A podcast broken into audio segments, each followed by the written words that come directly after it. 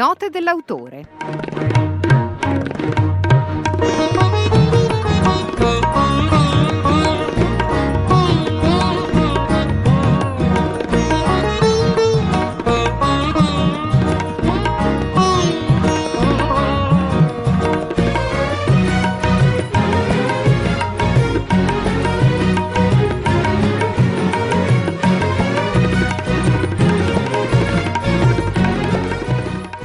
Nicola Roggero, giornalista, telecronista di Sky, l'avete sentito sicuramente eh, molte volte, che ha scritto per Rizzoli un libro intitolato proprio Premier League. Benvenuto Nicola.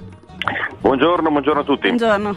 Allora, eh, Nicola, stavamo prima parlando del, del gesto di Mourinho e del, del suo modo di, eh, di fare in Premier League. Eh, la Premier League che oggi è, lo possiamo dire, il campionato più bello del mondo. Eh, lo è per distacco, lo è per eh, la ricchezza che ingenera, lo è per il che può contare eh, sul fascino dei nomi, degli stadi, degli impianti, eh, il campionato che si gioca nella terra che questo sport Nicola, verso traversie drammatiche, sono tragiche come quelle degli hooligans, ha saputo oggi diventare la Lega che mh, mondo, il campionato dove tutti vogliono giocare. Ok, eh, Nicola, non ti sentiamo benissimo, uh, non so se è dovuta alla tua posizione o, o alla pioggia. Eh, diamo qualche numero sulla, sulla, Premier League per far capire bene il, il contesto di cui stiamo parlando. Eh, è un campionato, quello inglese, che genera 5,4 miliardi di ricavi, di ricavi all'anno, 2 miliardi a ognuna, miliardi a ogni, eh, ognuna delle 20 squadre arrivano uh, attraverso i diritti TV, cifre altissime che la rendono fondamentalmente fuori mercato, cosa che gli permette di eh, comprare i giocatori più forti, avere allenatore migliore migliori, eh, rendere gli stadi, gli stadi, sempre più belli. Eh, tu nel tuo libro, eh, nel, nel retrocopertina, dici lo stile inglese è inimitabile perché appunto oltre a essere più, gli stadi più moderni, il campionato più bello, con i giocatori più forti, non perde mai quell'alone di tradizione che lo rende effettivamente unico.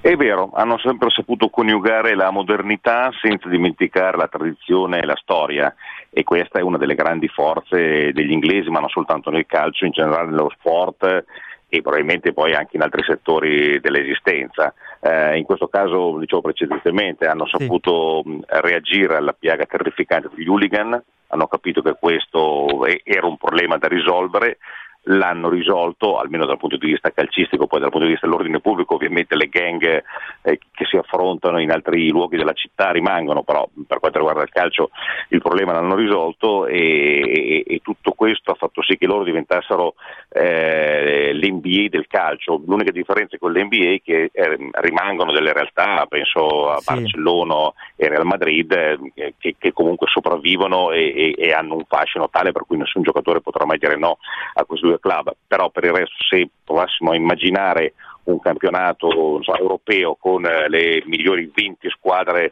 eh, d'Europa e eh, non c'è dubbio che almeno 12 o 13 sono inglesi, quindi c'è, certo. c'è una nettissima maggioranza. Tu hai detto, hai parlato di NBA, noi eh, settimana scorsa abbiamo parlato uh, del libro di... Nicola, verso traversie drammatiche, sono tragiche come quelle degli hooligans, ha saputo oggi diventare la Lega che mh, mondo il campionato dove tutti vogliono giocare. Ok, eh, Nicola, non ti sentiamo benissimo, uh, non so se è dovuta alla tua posizione o, o alla pioggia. Eh, diamo qualche numero sulla, sulla, Premier League per far capire bene il, il contesto di cui stiamo parlando. Eh, è un campionato, quello inglese, che genera 5,4 miliardi di ricavi, di ricavi all'anno, 2 miliardi a ognuna, miliardi a ogni, eh, ognuna delle 20 squadre arrivano uh, attraverso i diritti TV, cifre altissime che la rendono fondamentalmente fuori mercato, cosa che gli permette di eh, comprare i giocatori più forti, avere allenatore migliori, eh, rendere gli stadi, gli stadi, sempre più belli. Eh, tu nel tuo libro, uh, nel, nel retrocopertina, dici lo stile inglese è inimitabile perché appunto oltre a essere più, gli stadi più moderni, il campionato più bello, con i giocatori più forti, non perde mai quell'alone di tradizione che lo rende effettivamente unico. È vero, hanno sempre saputo coniugare la modernità senza dimenticare la tradizione e la storia e questa è una delle grandi forze degli inglesi, ma non soltanto nel calcio, in generale nello sport e probabilmente poi anche in altri settori dell'esistenza. Eh, in questo caso, dicevo precedentemente, hanno saputo sì. reagire alla piaga terrificante degli hooligan, hanno capito che questo era un problema da risolvere, l'hanno risolto, almeno dal punto di vista calcistico, poi dal punto di vista dell'ordine pubblico ovviamente le gang eh, che si affrontano in altri luoghi della città rimangono, però per quanto riguarda il calcio il problema l'hanno risolto e, e, e tutto questo ha fatto sì che loro diventassero eh, l'NBA del calcio. L'unica differenza con l'NBA è che eh, rimangono delle realtà, penso a sì. Barcellona e Real Madrid, eh, che, che, comunque sopravvivono e, e hanno un fascino tale per cui nessun giocatore potrà mai dire no a questi due club, però per il resto se provassimo a immaginare un campionato so, europeo con eh, le migliori 20 squadre eh, d'Europa eh, non c'è dubbio che almeno 12 o 13 sono inglesi, quindi c'è, certo. c'è una nettissima maggioranza.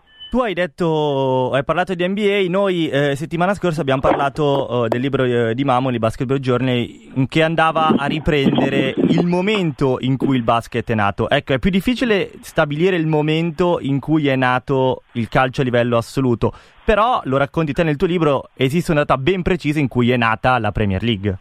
Sì, è il 1888 quando eh, un uh, signore di Birmingham eh, chiamato McGregor, era un imprenditore tessile, proprietario dell'Aston Villa, eh, stufo di vedere regolarmente rinviate le partite della sua squadra perché l'avversario non si presentava, in quanto che magari nel frattempo aveva ricevuto offerte per giocare un'altra partita che veniva giudicata più remunerativa, eh, allora mh, mm, mi iscrisse ai uh, proprietari di altri club dicendo eh, bisogna mettere ordine nel calendario, bisognerebbe proporre una, sì. un, un, torneo dove affrontandosi ora a casa di uno, ora a casa dell'altro, eh, se si possa poi arrivare a una classifica e chi, chi fa più vittorie eh, possa essere insignito del titolo di campione d'Inghilterra. Eh, era ovviamente l'idea del campionato, che lui fra l'altro aveva mutuato dai campionati eh, esistenti di cricket sì. o addirittura dai, dalle prime leghe eh, professionistiche di baseball negli Stati Uniti e non sapeva in quel momento 130 anni fa, cioè anzi 131 anni fa eh, che la sua creatura sarebbe diventata così importante, però fu, fu una, una, sorta di uovo di Colombo che però era fondamentale perché eh, in effetti da quel momento il, il calcio che aveva un solo trofeo ufficiale che era la Coppa d'Inghilterra divenne invece un, un, uno sport organizzato in maniera ben precisa e, e, con i risultati che vediamo oggi. Sì, e ampliandolo anche, eh, correggimi se sbaglio, a tutti gli effetti a uno sport della working class, perché prima se gli sport principali erano il cricket e il rugby, giocati per lo più o da ricchi signori o dagli studenti dell'università, mentre invece il fatto di avere a tutti gli effetti un campionato di calcio, poi come spieghi te l'introduzione passo passo del professionismo ha, per, ha permesso agli operai, per esempio, delle fabbriche del nord di dire ok, giochiamo a pallone. È esattamente così, perché allo stesso calcio all'inizio veniva giocato per esempio a Londra eh, dagli studenti delle scuole alte, dal, dalle scuole che formavano, eh, che per il resto discipline come il cricket, soprattutto il rugby. Si diceva che nessun parte del regno potesse essere tale senza aver assaggiato la durezza dei campi da rugby, certo. o eventualmente negli sport olimpici come l'atletico, il canottaggio, che però all'epoca, mh, visto che eh, era in voga l'idea che gli atleti per fare sport non dovessero percepire compensi, è chiaro che chi poteva fare sport senza percepire compensi erano soltanto i ricchi eh, certo. che, che, non avevano problemi economici. Esatto. Eh, questo invece aprì il discorso anche alla working class, perché tra l'altro si stabilì subito che gli atleti eh, potessero essere pagati eh, qualche sterlina per le loro prestazioni, c'era una, una regola strana, a condizione che abitassero in un raggio di 10 miglia dalla città, sì. eh, quindi come tale che fossero dei locali. Ovviamente eh, si scoprirono subito gli inghippi, per esempio il Preston prese una serie di giocatori scozzesi e li trasferì con, con impieghi fittizi a Preston e, e, così poterono contare su di loro.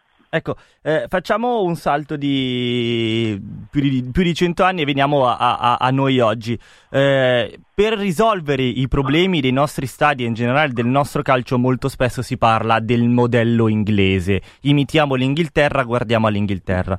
Quello che ti chiedo è, secondo te è imitabile il modello inglese o ha tutta una serie di cose che stanno in piedi solo nel- nell'Inghilterra? No, starebbero in piedi dappertutto, eh, però vi faccio dei nomi. Eh, Cellino, uno che, poco fa, uno che pochi giorni fa ha detto quello che ha detto su Balotelli, non lo ripeto nemmeno Sì, perché evitiamo. dovrebbe essere vergognoso per un essere umano anche solo pensare a una roba di questo tipo. Certo. Eh, aggiungo i nomi di Preziosi, Lotito, Ferrero, eh, De Laurentiis. Secondo voi con questi soggetti è possibile imitare una Lega che abbia caratteristiche di serietà? Mm. Io non credo proprio, Sì. credo che sia impossibile in Italia, perlomeno con questi soggetti. Quindi eh, diciamo è, è un modello che dipende prima di tutto dalle persone che provano a- ad applicarlo. Sì, ba- basta avere delle persone serie. La Certo. Bundesliga, per uscire da, da un, da- dal contesto inglese, è un campionato dove i, i club mediamente, per esempio, eh, finiscono regolarmente con dei bilanci in attivo Eh, e questa è una caratteristica di serietà. Eh, non- infatti la Bundesliga è il campionato con il maggior numero di spettatori negli stadi presenti. Certo. Eh, Nicola, noi ti ringraziamo, ricordiamo il tuo libro Premier League, il racconto epico del calcio più entusiasmante di tutti i tempi, edito eh, da Rizzoli. Ti ringraziamo Nicola e buon lavoro. Grazie a voi, una buona giornata.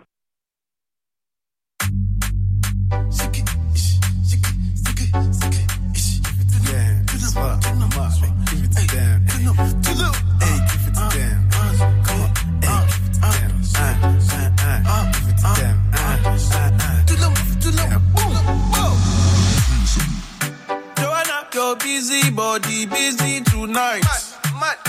Joanna, making all the dummy tonight. Joanna, your busy body giving me life, oh, hey life, hey. Why you do me like Joanna, Jo, Jo, Joanna? Why you do me like hey, Joanna, Jo, Jo, Joanna? How you gonna do me like Joanna, Jo, Jo, Joanna? Hey Joanna, hey Joanna, Jo, Jo, Joanna? Ay ay ay. Hey, how you gonna play me like Drogba, ho, Drogba, ho? Uh. How you gonna do me like Drogba, ho, Drogba, ho? Oh, oh, oh, DJ Drogba, ho, Drogba, ho.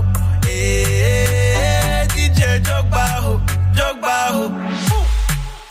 Joanna, your busy body busy tonight. Mad, mad, mad. Joanna, making all the dummy tonight. Joanna, your busy body giving me.